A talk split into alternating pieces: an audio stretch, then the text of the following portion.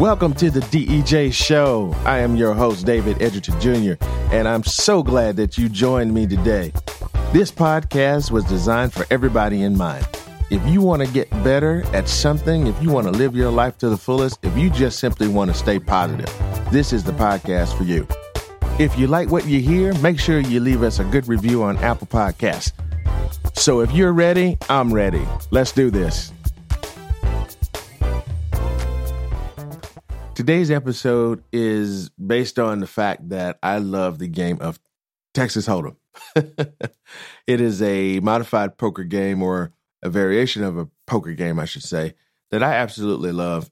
You get two cards, and based on the two cards you have and the three to five cards that are placed on the table, you put a hand together, and that is what you actually play with. So the flop is three cards, so you can make a hand out of those three and your two. Then you get the uh, turn card, which is the next card. See if you can get a better hand. Then you get the river card, and that card is the one that between the five on the table and the two in your hand, you can make a good poker hand from. So all of the betting goes back and forth between those turns of cards. And that's how the game is pretty much played. But I don't really want to get into the game itself. What I want to get into is the principle that the game teaches that I think anybody can use based on playing the game. Here's the first point you cannot win if you don't get in the game. How can you expect to win at a poker tournament or even a poker game if you don't first pay the cost of admission and play. Life is a lot like that. You cannot play in the game of sports or play in the game of corporate America or play in the game of entrepreneurship unless you first pay the entry fee. You say, well, what's the entry fee? Well, it depends on what you're trying to do. If you're trying to start a business, for example, you got to pay the entry fee of learning a business or industry that you want to get into before you actually get into it some people would argue me down and say, no, you don't have to do that, David. You can just jump in and figure it all out. Okay, you can jump in and figure it all out if you like to. However, I think that the time that you spend trying to jump in and learn it, you could have spent working for somebody else until you got enough knowledge, abilities, and skills to do it on your own. Personal opinion. But you still have to pay the cost of admission before you can play. So that's the first principle. So we pay $40 to play in this tournament. And basically, if you lose, you lose your $40. If you win, you win several hundred of dollars, uh, depending on how many people show up at a game. So you can't go for the prize without first paying the cost of admission. So that's the first thing. And that's about life, whatever you're trying to accomplish, whatever you're trying to get into. The second principle that I pulled out of playing poker was this standing still and doing nothing will eventually kill you. So let me explain that for a second. So every time that you have a poker hand, you have to do either what's called a small blind or a large blind. And basically, that's a bet that you have to make regardless of what cards show up. So sometimes what a lot of people do, and I've done this too, is you don't even play because you don't have a good set of cards that you're dealt from the beginning. However, sometimes you get that blind or that large blind spot because it rotates around the table. So eventually you're going to have to do it. And you actually have to put money in before you even see what the cards look like.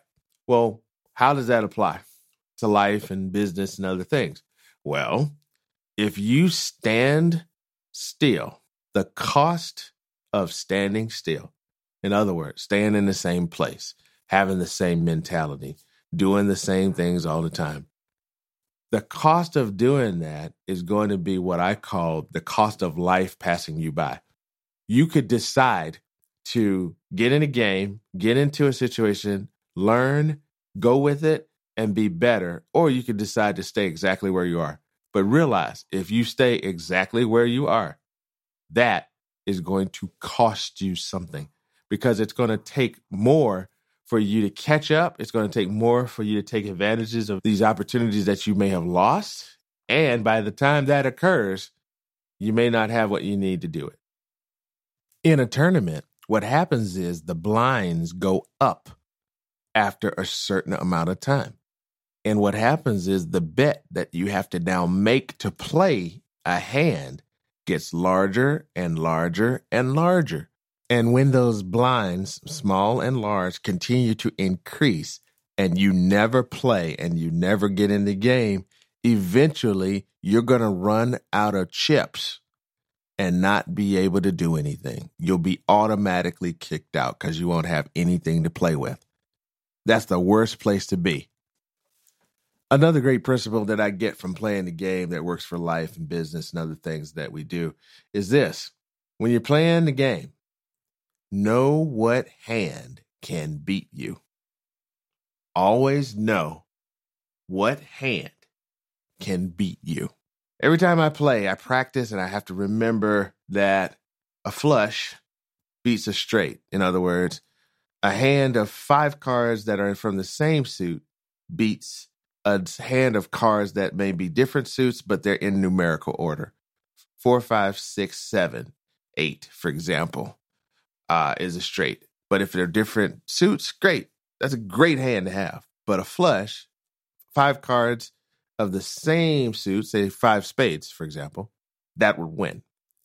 In life, just like in poker, you must know before you play the game and before you make certain moves and make certain decisions, you must know the downside of what that decision or move could bring to you.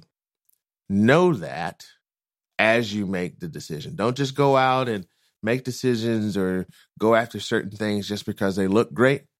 Know what the cost is if you go after it and it doesn't work. That is managing your downside. And I've heard people say that a lot, especially in sales, where you have to manage your downside and take advantage of your upside. That is a true statement. It doesn't mean that you can't take risks. In fact, the reason I play poker is to keep me in the mindset of taking risks, taking risks. You got to do that. But definitely don't take foolish risks that could take you out of the game. Same with life, same with business. Don't take foolish risks that could either take you years to recover from, take your investments away from you. You may lose a lot of money, lose a lot of time, things of that nature. Make sure you manage the downside of everything that you do. And poker helps me with that. So that's one of the principles you can get from that game. Another principle you have to do when you're playing poker, as well as life and business, is you have to mitigate, accept, or transfer those risks. I kind of talk about that a little bit when we talk about knowing what could kill you, but at the same time, or what could beat you. But at the same time, what you got to do is you got to manage those risks. Sometimes you have to see the flop in poker, the three cards that you're supposed to arrange with your two cards to make a hand, before you even know if you've got a good hand in order to see the flop, you must ante up. That's where we get that whole ante up term from. You must put in enough money to match the big blind, which is the ante, in order to see those cards. Sometimes paying that money to see the three cards does nothing for you and you end up folding anyway. However, sometimes you may start with two cards that are not so strong, but then when you see the next three cards, you may get a really good hand. Here's a question How would you even know if you did not take the risk to see the next set of cards? That is what we mean by managing your risk, mitigating, transferring, or accepting. You must sometimes invest in a risk to see if it will give you some kind of return. But if you don't do any investment, then you will not get any large return. If you have a good hand and you got some strong cards, manage the risk. Play the hand well. Play it as well as you can. Do what you can to win based on what you're looking at. That is what we mean by managing your risks. The last principle I'd like to share with you in this episode is this if you don't succeed the first time, keep trying. In other words, if you play in a game and you lose, learn why you lost. Go back and figure out. look at those hands that you played. Look at the decisions you made. Look at the direction you went in. What did you learn from that that would now help you be better? Or if the situation presented itself again, what would you do differently? How would you act differently? Then do it again. Keep going at it. Keep going at it. And eventually, you'll get better and you'll develop the skills, knowledge, and abilities you need to succeed. Case in point, I played in a tournament the first time, maybe 2004. I think that's when I learned the game. And then here, maybe about two years ago, I played in a tournament and actually won the tournament. Now, I've never won a poker tournament before over so many years of playing, but I won one two years ago. The lesson is it may take you that long, almost 12 years for, for me, but it may take you that long of learning the game, learning how to respond, looking at situations you're in, figuring out what to do, reading people, understanding the mechanics of the game as well as the art of the game. It may take you that long to get to a point where you're an expert. And I'm not saying I'm a poker expert, I'm not that. But it may take you that long to develop a competency that you can now use to take advantage of opportunities that come your way. So definitely don't quit, keep learning, and continue to do well as you apply your new knowledge. So there you go. Those are my principles from playing poker that you can apply to business and life. The first one, you cannot win if you don't get in the game.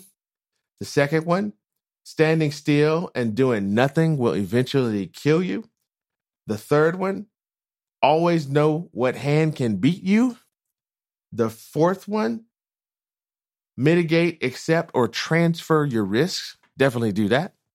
And the last one is this if you don't succeed the first time, keep trying. There you go. Life lessons from a fun game of poker.